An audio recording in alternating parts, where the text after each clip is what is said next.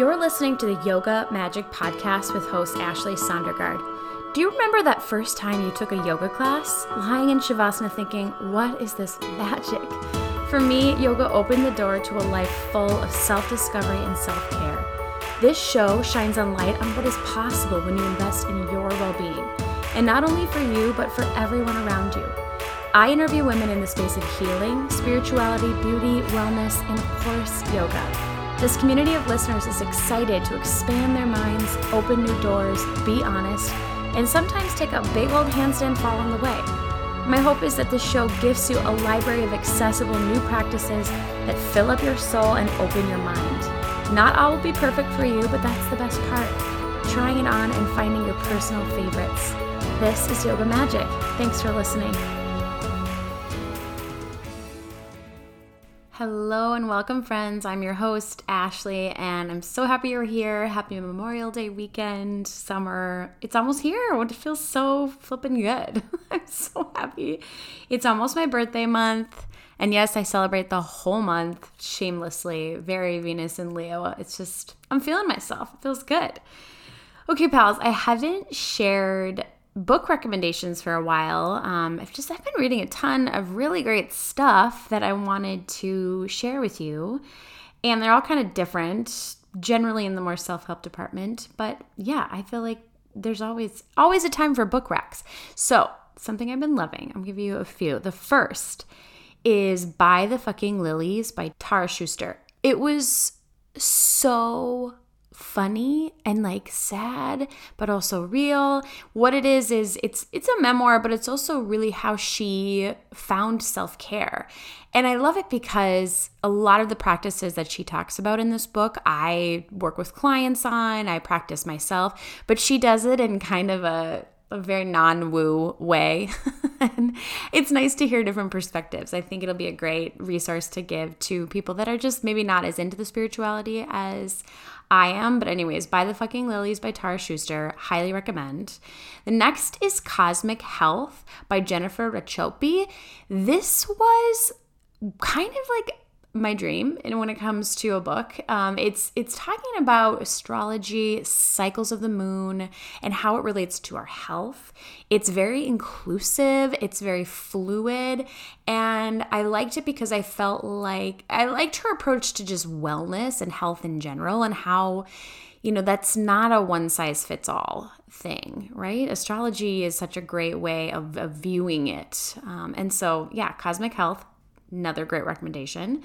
I've been in a bit of a funk, and I'm going to talk about that in a second. Um, and so I needed a little, a little pep talk recently. So the next book was a great pep talk to just getting out of a little victimhood that I was in for a while. It's Unfuck Yourself by Gary John Bishop. And I'll have a trend of F bombs in the titles, but here for them for sure.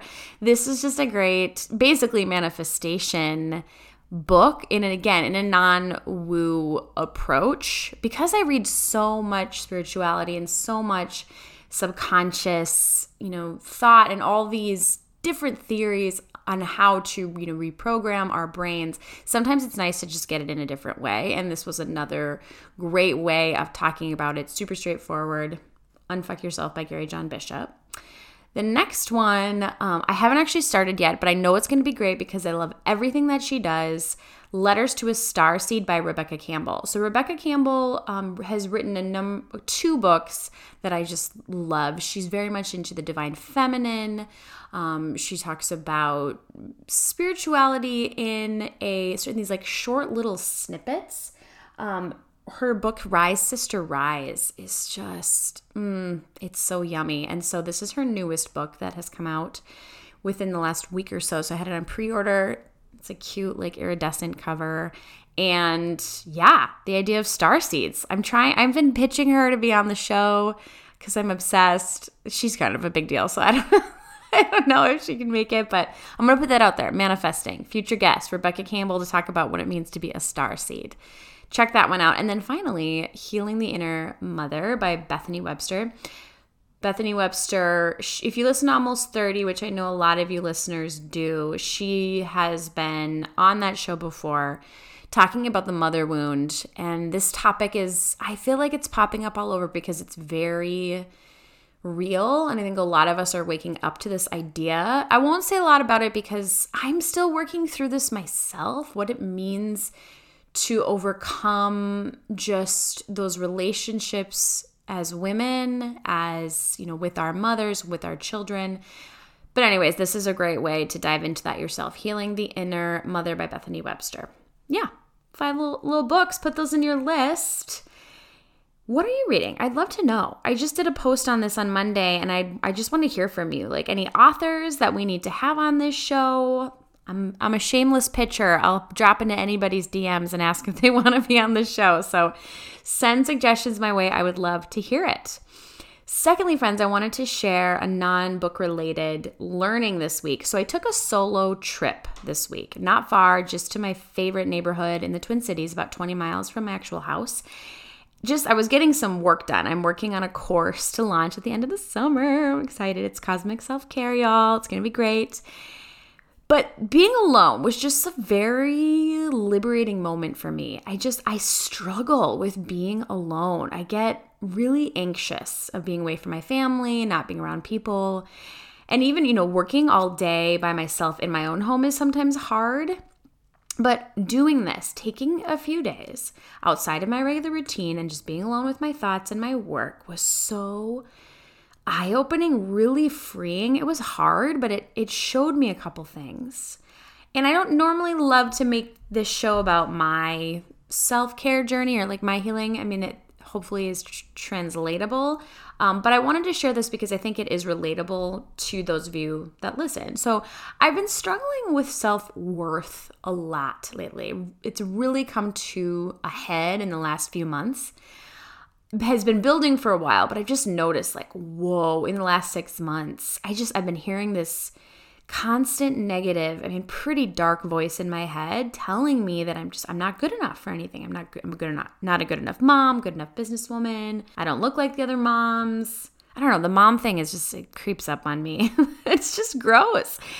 And, you know, my true self does not live in this dark place. I'm, a, I'm an Aries rising, y'all. So, like, I'm confident as fuck normally. And I was just like, what is happening? I feel very out of control. And what I learned in this time away and with working through my therapist is that this is grief. This is grief showing up for me in this very, like, sort of low vibrational way. I didn't really see it coming. You know, it's grief for the loss of my youth, grief at seeing my kids getting older and and most importantly grief of losing our babies earlier this year you know losing our pregnancy and grief is so weird because it just shows up in so many different ways, you know, for all of us. And this is this is what it looked like for me. So that time away, taking those few days, did a lot of catching up and I talked to that inner bitch. I was like, reroute those thoughts. I need to be in more of that affirming, loving place. And it has helped a lot. So cheers to alone time. Not easy, but very helpful. Okay, that's my personal update for the week. Let's get to our baller episode with Amy Koretsky, a breathwork queen. So, Amy Koretsky is a breathwork facilitator and wellness coach for mind, body, and business. She is here in the Twin Cities on unceded Dakota and Anishinaabe territory. Her work is focused on helping radical business owners thrive in the liminal space between work and life. And she believes that the health of our physical and emotional bodies are inextricably tied to the health of our businesses. And that when we work in this overlap, we can build businesses that are heart centered and healing for both the individual and the collective. Mmm, it's like butter, isn't it? So she uses the breath as a tool for healing in both private business coaching and public group healing sessions. And she does breathwork groups all over the US. She's very well known um, for for breath work, which I think you know we hear about breath work a lot. Amy gets it, and she's so powerful, and she's so direct as a coach, as a healer. I loved having this chat with her. Um, we real talk into you know well-being. We talk about conscious business ownership and really fighting the good fight, right?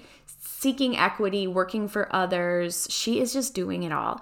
She is has an awesome freebie um, breathwork for business course, which is a series of breathwork practices over the course of a few days, it has these really awesome playlists that work with it as well. And it's it's easy, short, and so powerful. It's breathwork has been one of the more powerful practices that I've experienced, mostly because it seems like mm, meh, like this is gonna be okay, cool. I'm gonna do some breathing.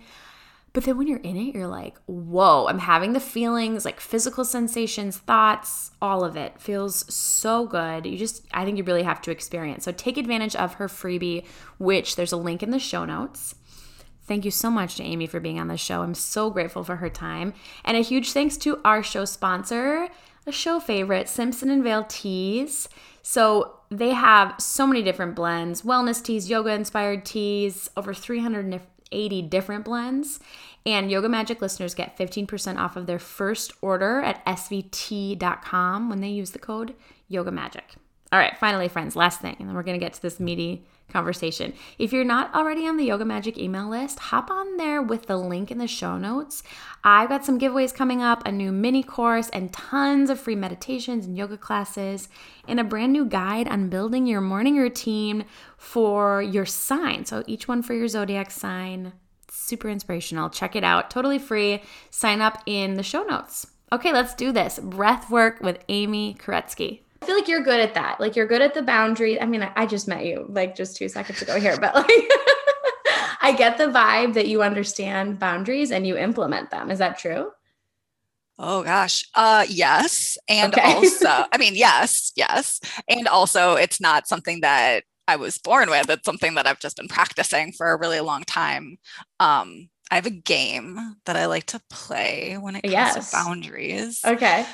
um so this is a game that I came to naturally because I noticed it was happening. And it's a game that I play with spirit. It's not like a game that I play with the people who I'm like placing boundaries with. It's the fact that I realize that every time I set a boundary, whether it's with someone else or even like a self-contained boundary, like I'm not going to do this thing anymore, or like I'm not going to take on this kind of client anymore, or whatever. Uh, within like within two days, within three days, but oftentimes more like within two hours, the boundary would get tested. Like always, always, yes. always, always. As soon yes. as I set a boundary, spirit's like, oh, really? And like, mm-hmm. like mm-hmm. put something out there, like a teaser. And then I, at first, it freaked me out because I was like, oh, did I make the wrong decision? Like, should I not have set that boundary? Like, I think the time that I really noticed it was when I, I decided that I like wasn't going to do a, a, specific type of session anymore at the acupuncture clinic and and so I took it off of my website off the website off the scheduling system. And no joke 2 hours later I got an email from someone. And this is after like no one had booked this type of session yeah. It was when I was doing like tarot readings out of the acupuncture clinic, which like it's an acupuncture clinic. You don't have to do tarot readings out of an acupuncture clinic. But and like no one had booked that session in like months and months and months. And I was like, I I don't really want to be doing these in this space. I it's not how I want to be reading for people right now. So I took it off the the scheduling system. And no joke, two hours later, someone emailed and was like, Can I book a tarot reading? I saw that they're not on the website anymore. And I was like, Are you kidding me, Spirit? Oh and so that's when it turned into a game. So now when I set a boundary, I get to say, like, okay, how long do I think it's going to be before this is going to get tested? So that when it inevitably does, whether it's from the person that I'm sending a boundary with or, you know, with myself or whatever, I can actually come to that that pushback with like a lot of open heartedness and be like, oh, look at that. You know, like here's what I already knew was going to be on its way to me instead of feeling freaked out by it or feeling, um, you know, like defensive about it or anything. Yes. Oh my gosh, that's so that's so true. It does happen. Those tests come in and like it's that test of it, you know, your self-worth. Like, do I really is this really important to me? And then yeah, ooh, you are a magical being. Did I see in your email today that you're a triple Leo? I am. Oh so it's not sun, moon, and rising, but it's sun, moon, and Venus, which like oh my for my poor partner is like just as difficult. That's so great though. Do you feel like do you resonate with that with that energy? I never felt like I was a Leo when I was a child. And then it was around my Saturn return. So around when I, you know, like 29, 30 or mm-hmm. so, that in retrospect, because at the time I didn't really know what Saturn return was. Like I mm-hmm. didn't I didn't really get into a lot of that sort of more astrology and stuff like that until I was in my early mid 30s. Um, and so looking back on it, I'm like, oh, there must have something must have happened around that Saturn return that really like lit my Leo up because that's when I really started coming into that energy a bit more. But same with my rising. My rising's a Capricorn. And although I think I've always mm. been very like structured and somewhat rigid and very serious. Like as a child, I was incredibly serious. And a lot of that hard work, determination, Capricorn energy I resonated with as a child. Um, but but even that, like being self-employed being a business owner like having employees running multiple businesses because i have more than mm-hmm. one business you know like all of these things are very capricorn rising and that also around my late 20s early 30s is when a lot of that came through so yeah, yeah.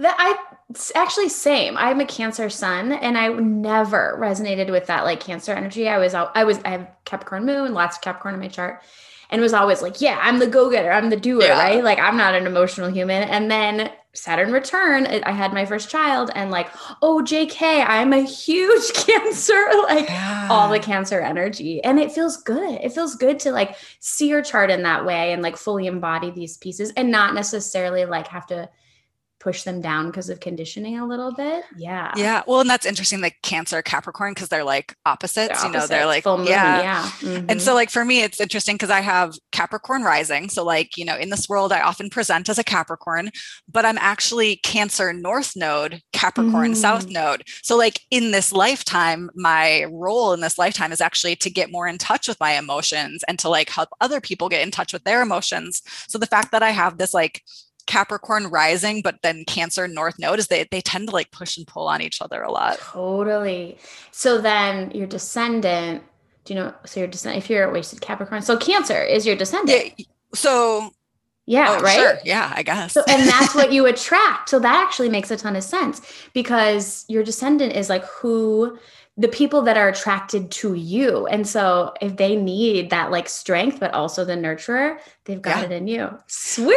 I love it. I mean, it like it, it does make sense now, like in the work that I do here in this world is like helping people like kind of break open their hard outer shells yes. and get in touch with that like soft inner center so that they can, you know, feel more love and feel more like safety and to do the things that they want to do in this world. Yes okay, we got we we got to back up and tell everybody who you are and all the things. And and we're going to talk about breath work today. We're going to talk about breath work and astrology. Can you tell listeners just who you are and I don't know. I'll leave it at that. Who you are. oh gosh, such a big question. I know. um, well, I know you probably shared this in the beginning, but my name is Amy Koretsky. I use she, her pronouns. I'm calling in from um, occupied and unceded Dakota and Dakota and Anishinaabe land, which is also known as Minneapolis, um, the Twin Cities, where you are also here calling in from. And um, I do a lot of things in this world. I I hold a lot of space for people to feel their feelings, is basically the main thing that I do.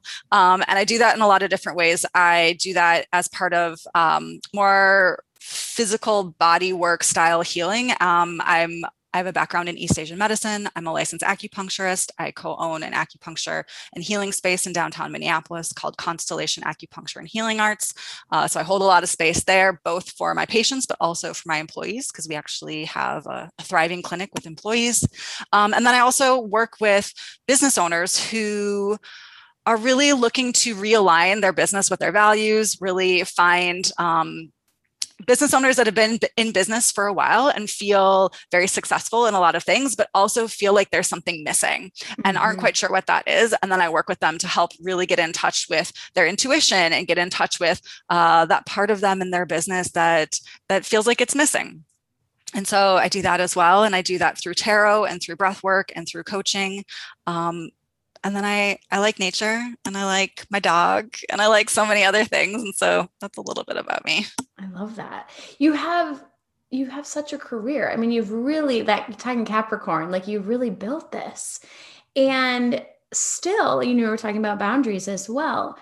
How how what tools do you use to get that those goals, you know, meet those goals, those successes while staying really rooted in, like you said, values and the softness, the femininity of of what we do as entrepreneurs, right? Like it's not just all work, work, work. There is that rest. Mm-hmm. Like what can you speak to that a little?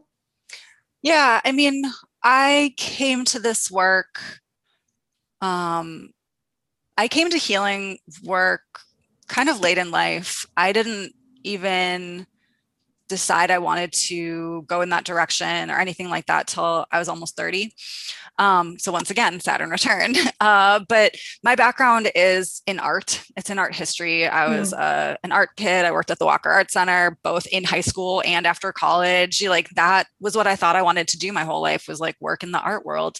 And um, when I was 21, um, I got very sick, like the sort of sick where you can't care for yourself anymore and you can't mm. hold down a job or like pay rent or do anything. And at the time I was living um, in Bloomington Bloomington, Indiana.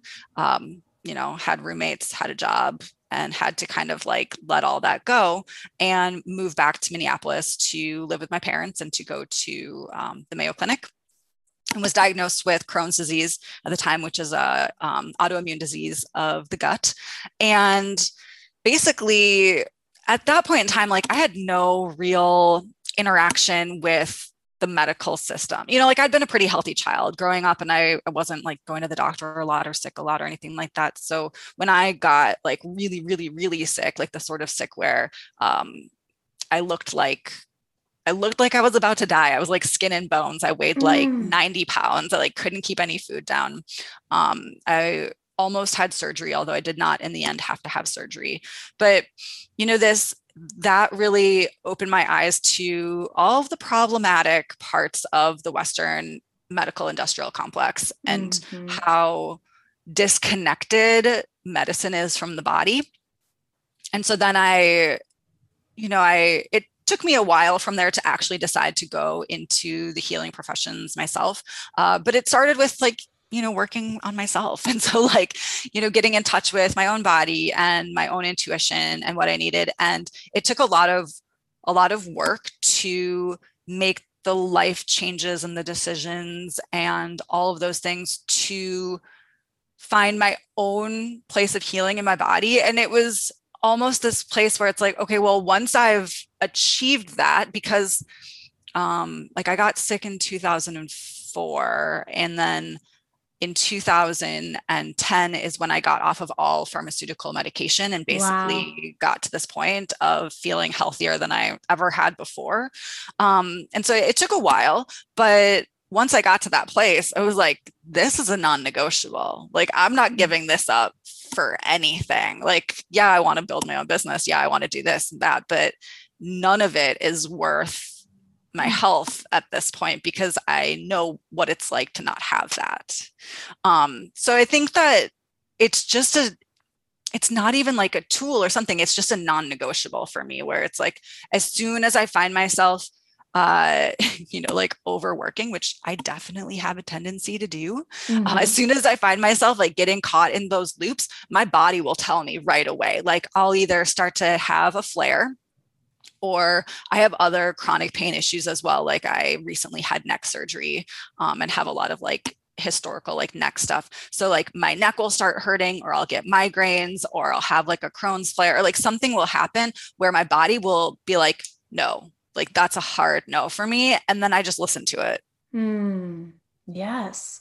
So how does that translate your experience of like okay this is a non-negotiable like how does that translate to the people that you work with if they don't necessarily like have that that awareness in their body how can they establish non-negotiables is it just listening to the body i think that I think everybody has like a non negotiable. They do. Yeah. I mean, really, when it comes down to it, like we all have messages that we're receiving from our bodies all the time. Um, some of us are more easily able to hear them because we've practiced it. True. Um, and that's not to say that the people who haven't practiced it have like done something wrong by any means or anything like that, because it it is like a you know what do they say like intuition's like a muscle like you actually mm-hmm, have to mm-hmm. practice it and like work out just like you would work out to build a physical body muscle you have to use your intuition regularly to strengthen it and to trust it more and it's the same thing with listening to our bodies and and i also want to state that like so many of us have experienced trauma in various ways, shapes, and forms in our lifetimes. And oftentimes, you know, trauma can kind of almost like, oh, what's the word I want to use?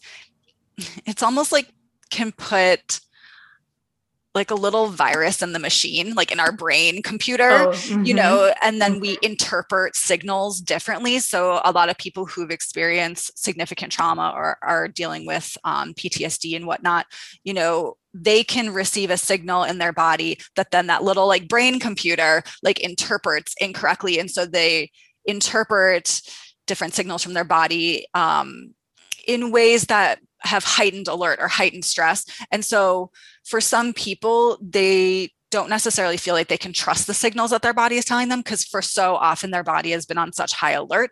And so then that, mm-hmm. that's also an opportunity to then uh, work and practice with you know a trained therapist a licensed therapist or someone else in that matter that that has history working with trauma to rewire the brain and like get rid of that little you know thing in there that tells us to interpret signals incorrectly. And so I do think that everyone has the it's available to everyone to listen to that the mm-hmm. messages the body's given. It's just that some people might have to um, unfortunately do a little bit more pre-work to get there. Yeah. That's a good segue to to breath work because I think that's I mean, at least in my experience is one of the more powerful and just really like effective quickly tools in in tapping into our body and I'm curious to know how you got into breathwork because I feel like you're you're you're pseudo famous famous in breathwork and now everybody does it and it's like you've been doing it for a long time and you you know what you're talking about. So how did you discover it and kind of like what do you love about it? Mm, well, I love everything about it. I'll just start by saying that. Especially like as the me having the Cancer North Node, um, you know, Capricorn South Node. I think that I historically, like I said, was a very serious child. I also had my own issues and traumas that I went through, you know, in my younger days. And for many reasons um, that I won't go into here, it didn't necessarily feel safe for me to like show that softer, tender part of mm. myself. I never felt safe crying when I was a kid. I was not a kid that cried often. I would like hide under my bed to cry. Like that was just not a thing that I did. And so in um I'll I'll track back to how I found breath work, but for those who are unfamiliar with the style of breath work that I practice, you know, the main intention of it is to move stuck energy, move stuck emotions, and let things like kind of flow, whether that's your intuition or your creativity or your emotions or, you know, anything.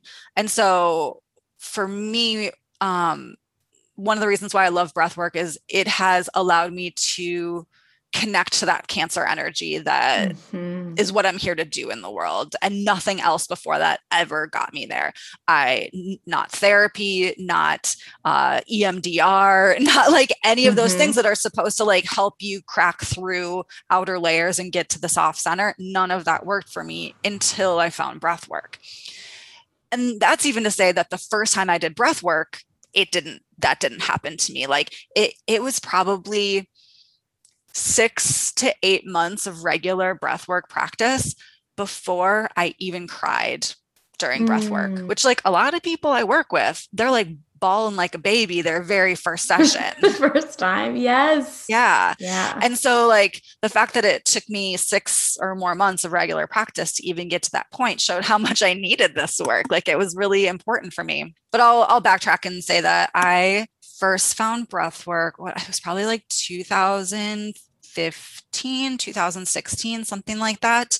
Um, and i'd found it by another acupuncturist that was out in new york that uh, was doing their first class online and i you know heard about it and, and was interested in it uh, but lived here in minnesota. Was like wasn't about to be going to new york to try a session with her. And so when she did her first class online i was like oh i want to try this.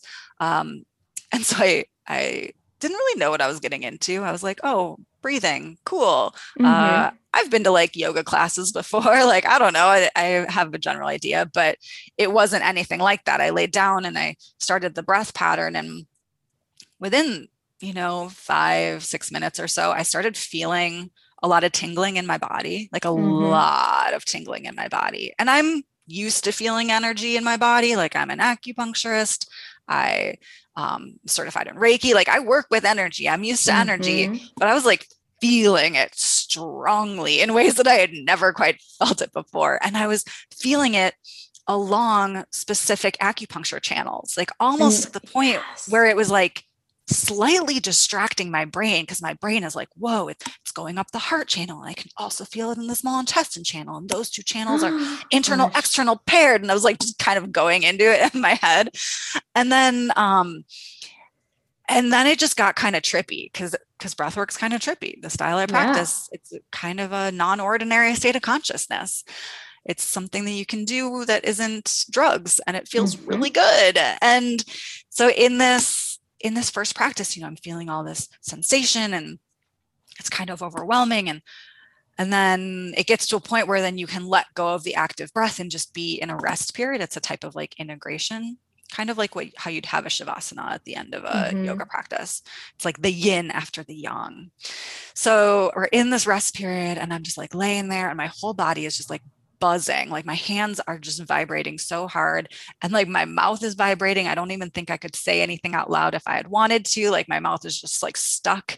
And then I just start kind of getting these visuals and almost like almost like waking dreams, like lucid dreams, or um, that sort of dream that you get when you're in acupuncture and you're like not quite asleep, but not quite awake. And you just get these like lovely messages coming through it was like that and i had an image of myself and like eight other like women and femmes out in the Joshua Tree Desert or just like in the desert. I knew it was Joshua Tree because it's like my favorite place, but out in the desert and like, and it was nighttime and there was like a full moon and we were like around a fire and it was just like, oh, I think I'm supposed to like do a retreat. And then I had never done a retreat before. Like I I had been doing coaching at that point, but I hadn't really ever done a retreat. And then, no joke, um, I think less than six or seven months later, I sold out my first retreat and we were oh all together, like literally this group of people. Like, there's a handful from this group of gals that went out there that are like some of my very best friends to this day. And we were like out in the desert and I like sold out my first retreat. And I was like, oh, okay, this is like amazing. self care and tea. They just go together so perfectly, right? Funny story about tea. The first time I had a cup of tea was at a hilarious dinner theater show with my middle school band. I played the drums. It was no big. I was I was pretty cool. And I remember thinking I was so cool because I ordered a hot tea at dinner. Well, I still do that. My favorite brand of tea is Simpson and Vail mostly because they have so many different varieties for so many different occasions. I've talked about their yoga teas before, which works through the chakras, and they have several new wellness tea blends that I'm just loving right now. They're so good. I've been enjoying the calm blend at night, but like also midday. It's just a great de stressor. This blend, the Calm Blend, has ashwagandha, lavender, chamomile, and passion flower. I put some fancy honey in it, and it's just, mm, even on hot days, it just feels so soothing. If you're not familiar with ashwagandha, it's an, adapted, an adaptogenic herb that just really subtly helps you feel relaxed please. if you want to try the Calm Blend or any of Simpson and Vail's yummy teas, you can use code Yoga Magic for 15% off of your first order when you head on over to svtea.com. Again, use code Yoga Magic for 15% off your first order at svtea.com. I'm really like vibing with what you said about, you know, right away, like you had that vision, but it, you didn't necessarily like cry or like have that big release until later because I think with all of these modalities, there's, you know, we got to give it some time. We have to give it some, I mean, it may work right. Now, I don't say work, but like it may be super impactful in that first session, or it may take some time. I know I've had that experience with Reiki. I was always kind of like, uh, I don't know. It's not, it's not doing anything. And last week I had an hour session and I was like, oh, this is it. Like, this is what this is supposed to do and it feels so good. And so i guess i just i love that you bring that up. Now that you practice and you work with individuals in breath work what does that look like? Is it on zoom? Like are you in person? Just like what are the details if someone is brand new to breath mm. work Yeah. Well, so right now, pandemic life, definitely not doing it in person. Right. Okay. definitely not going to be Good breathing plan. any air with any strangers right now, or even with people that uh, I know who they are. Um, just not doing it in person right mm-hmm. now, which is unfortunate because doing in person breath work, both in solo sessions and in group sessions, is like one of my favorite things to do. And so I do miss that a lot. But I've been doing breath work over Zoom with clients since I was certified back in 2017. So I've been wow. working with clients since 2017. At that point in time, I was doing it in person at the acupuncture clinic, um, and I was doing groups as well. But I also was doing one on one sessions with people all over the place, like with the coaching clients that I already had, um, with new clients, I with people like in Australia, in Germany, um, in Ireland. Like I've worked with people from everywhere. So I did feel really lucky that when everything moved online at the beginning of the pandemic, I was like, oh, I mean, I've been doing it this way for years already. So I was very lucky in that respect. But basically, what it looks like is um, we we get online together. The person who's going to be doing the breathing calls in from their house. I usually tell them ahead of time to like be somewhere cozy, so they're usually in their bedroom or you know on a living room couch or something. Um, I generally tell them to ideally have the house to themselves if they can, mm-hmm. which right now, pandemic life, not always possible. But at least putting a do not disturb sign up on the door so that if there are kiddos around like you know someone else can take care of the kids so that they can have like a private space to um, do this practice. Mm-hmm. and then we talk for a little bit. Usually we talk for about 20 minutes or so about what's coming up for them. If they're brand new to it i'll share what the breath looks like talk about what they might be feeling during it both emotionally and physically just to I like to really give people a lot of information ahead of time because I do work with a lot of folks who have experienced trauma. And generally, um, those folks like to have a lot of information because it helps people feel safe and secure, yeah. which is really important.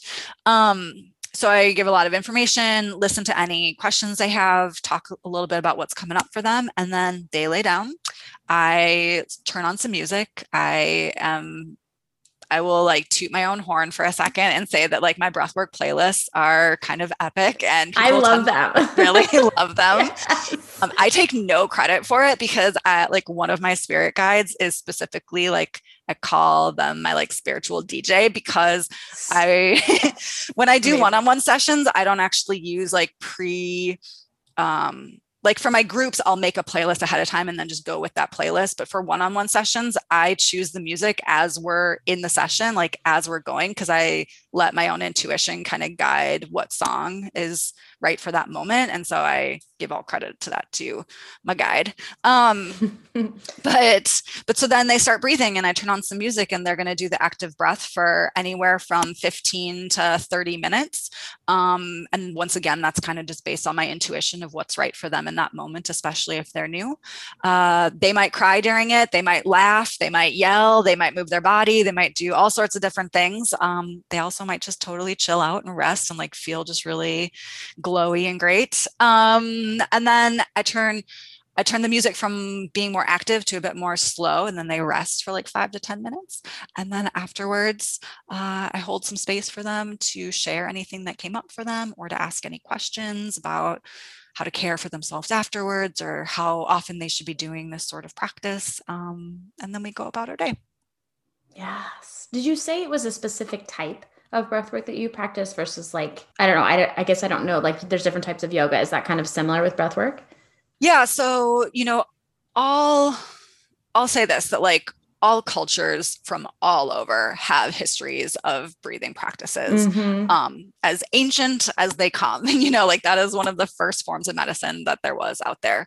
However most breathing practices that are like considered quote unquote breath work nowadays tend to be um, come from like pranayama and so from mm, yeah. uh, mm-hmm. like south southeast asia and whatnot and um, this style that I practice doesn't have a specific name. It's not like a breath of fire or like one of those mm-hmm. that a mm-hmm. lot of the pranayama um, classes talk about. This is a little bit more similar to the westernized style, like medicalized style of breath work that's more holotropic breath work. Got however, it. it is not holotropic either.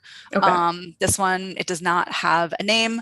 Uh, myself and many other students who have trained in it have done a lot of research over the years trying to find its original name, if there is a name to it. And we have yet to find any text out there that mentions this specific style. But basically, it's a a three part breath. You're breathing, um, it's all in and out through the mouth. The first breath is deep into the belly, the second breath is up into the heart, and then you let it go with the exhale. And then you do that over and over and over again. Do you feel like breath work is something that really should be done with a guide when you're new to it? Or do you feel like because I I feel like it's pretty powerful. It's just maybe I'm a leading question here, but yeah. But also a lot of people just kind of want to do it on their own. What's your take on that? So I think that there's no right answer. Yeah. Which like, I mean, really that's the answer to like any question ever in the history right. of questions is that there's like no one right answer.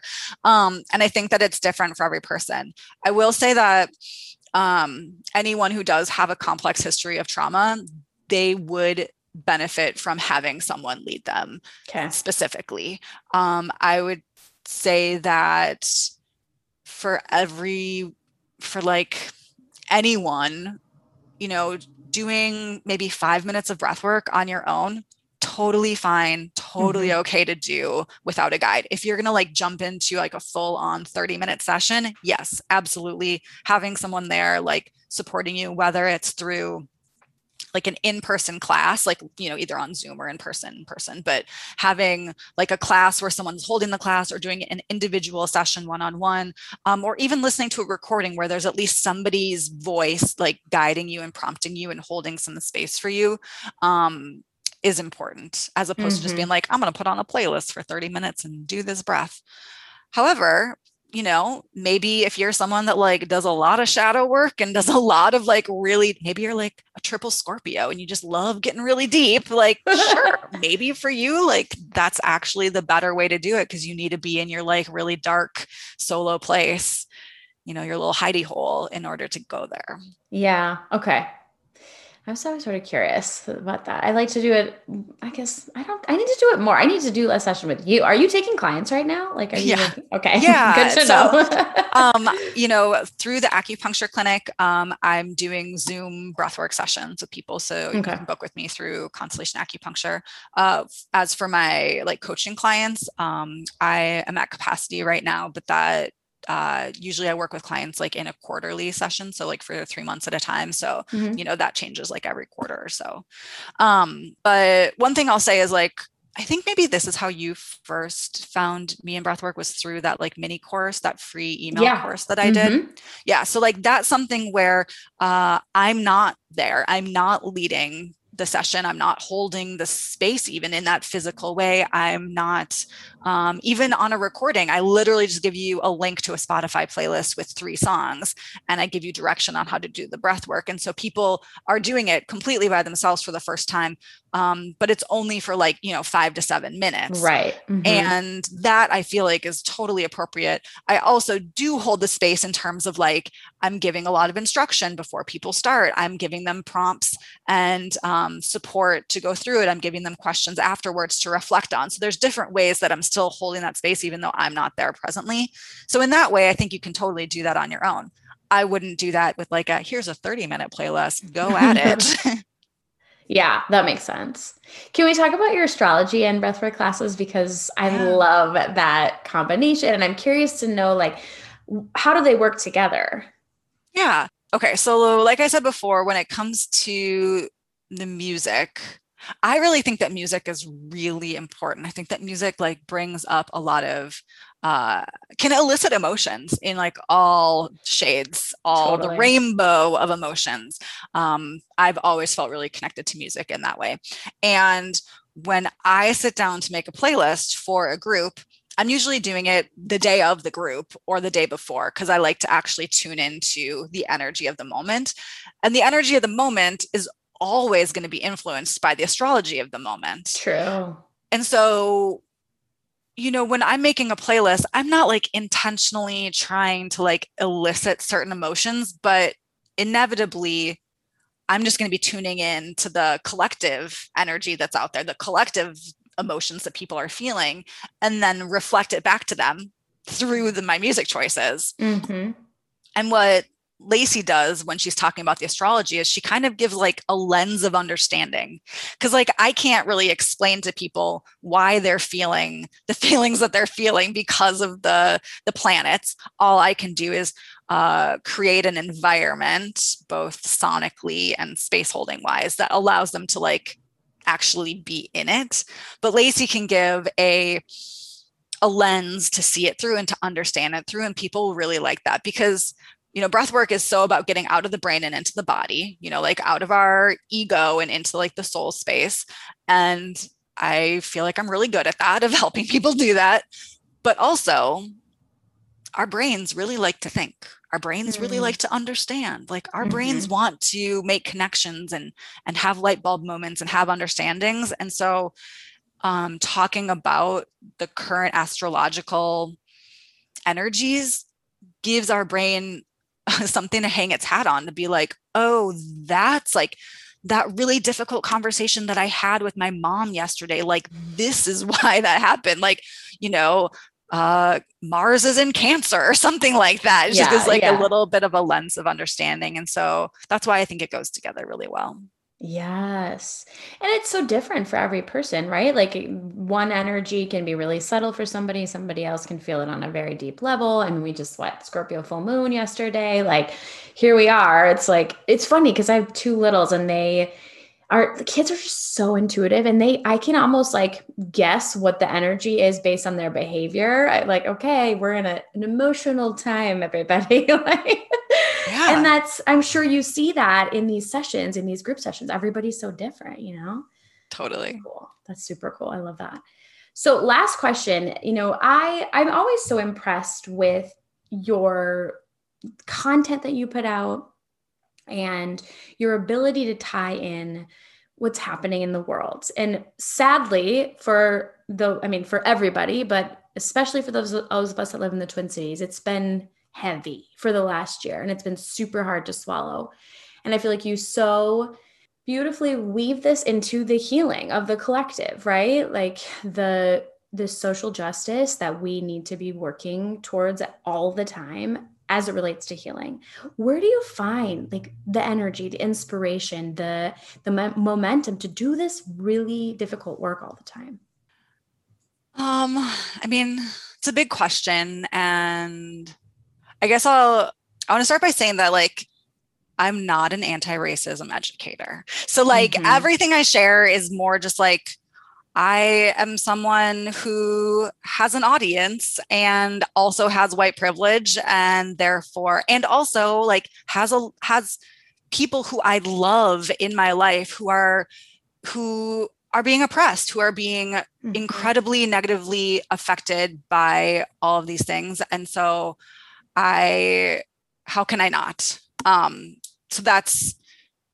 that is the first thing I'll say.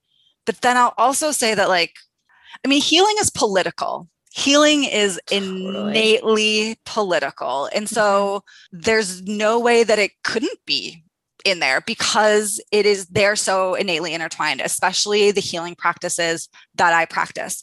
Uh, the majority of healing practices that I practice do not come from my lineage. I am Ashkenazi, Jewish, Russian. I am not Chinese, and yet I practice Chinese medicine.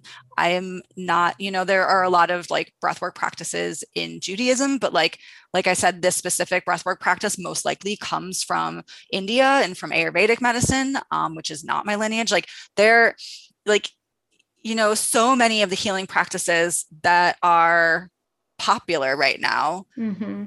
originate from cultures that are also being oppressed right now. Mm-hmm. And so it is innately political. And then on top of that, so many, there's like such a an accessibility obstacle for so many of the people like accessibility not just like in terms of price but also in terms of like who's at the table or who feels comfortable being at different studios or healing spaces and um, if if they feel comfortable or if their identities are reflected in the practitioners and the teachers and stuff like that. And so those people who like people who come from the cultures where these practices originate from don't have access to the practices that is their birthright. And so like there's so much like political mm-hmm. it's innately political. So mm-hmm. um I think that to me they it's not like a matter of blending them together they just already are there together mm. um so yeah that's what i'll say about that's, that's what i'll answer. say i'm glad thanks for answering that tough one and you know the reason I ask this, Amy, is because honestly, there's so many people that aren't willing to talk about that, yeah. about the fact that these that this is innately part of the healing journey is that it's political and that it's about you know community care. Like that's the point. And it's it's frustrating. I mean that's why i seek out people like you who who are willing to talk about this on a regular basis. And and yeah so thank you. I guess that's all i'm saying. I yeah. appreciate it. I mean i guess the last thing around that i'll also say and i think that for a lot of people and this includes I think for a lot of white people, and this includes myself, X number, however many of years ago. I don't even like, can't even think about that in my head, but like, we, I uh, maybe wanted to speak up in different ways, but was afraid to, or felt like I w- had yeah. to say it, it, the right way, or that there was like a, a right thing to say in general, which uh, actually comes from like perfectionism is like a tenet of white supremacy. So the fact that like I was actually letting white supremacy keep me from talking about white supremacy is like, you know, that's how it works. That's why white supremacy stays supreme in that way. And so, um, one thing for me that became important was, you know, knowing that like I can say whatever I want in my newsletter. Like it's my newsletter. Like no one's going to come after me with a pitchfork. Like, and yes, of course, there's like cancel culture and whatnot, but like that only happens when you're say something harmful and then aren't willing to acknowledge the fact that it was harmful and you know do a process of mm-hmm. reconciliation around mm-hmm. it so mm-hmm. it's like you know the fears that i have around saying something and and maybe saying it wrong and then like having it be accidentally harmful it's like okay well if i do that then i do that and i figure out how to like fix it it's not going to be the end of the world um and that took me a while to like mm. feel secure enough in my self, secure enough in my voice, secure enough in the relationship that I had built with my audience. And that's also partly why I don't like being on Instagram and why I've really focused all of my energy and efforts on my newsletters because I feel secure in the relationship that I've built with my newsletter subscribers and that they're choosing to be there. Whereas like social media, it's such a shit show. And it's like, mm-hmm. I don't like I have thousands of people following me and I don't know who thousands of them are. And so it's like, I don't actually, I don't know if I care what they think about me. Like, I don't, yeah. um, yeah, there's not like a relationship there. And so, yeah, that's that. That's good. Thank you. yeah, it's a, uh, the, I, am I'm with you on the like it's hard the fear of saying the wrong thing it can it can overcome right and I try to think of like the worst case scenario in these situations. Like, what's the worst case scenario is that I say something really wrong and somebody corrects me or is upset with me and then I learn. Like, yeah, totally. Not so bad. and what's like the worst thing that could happen if you don't say anything? It's like, you know, people are literally getting murdered. Like, you know, it's right. like the negative effect of not saying anything is so much greater than the negative effect of saying like the wrong thing. Right, right. Ugh, I'm so I'm so grateful. Thanks for taking the time today to talk about all of these. I mean, I feel like we covered a, lot, a large range of topics. Um, can you just tell listeners, well, I guess you know, not on the Instagrams, but maybe on your website and how they can get on your newsletter because it's it's flipping gold. Thank you. So my website is my name. It's amykoretsky.com. And on my website, there's like right at the top, big bold letters, there's something that says free email course. And if you click on that, you can sign up for my newsletter there and you'll get, I think it's like five days of emails. And uh, basically, it's little prompts and links to playlists to uh, do five days of breath work and it's specifically for people who own their own business and to like help them get in tune to their intuition for their business. But really like it could be for artists it could be for writers it could be for anyone that has a creative bone in their body even if it's not like something that they're you know making a living off of. Awesome. Beautiful. Yeah. thanks amy. I appreciate the time. Thank you Thank you so much for being here, friends. Thanks to Amy and thanks to our show sponsor, Simpson and Vail. If you like this episode, I'd love for you to share it with a friend or on Instagram. Tag at Yoga Magic Podcast if you do. Thanks all. We'll see you next week.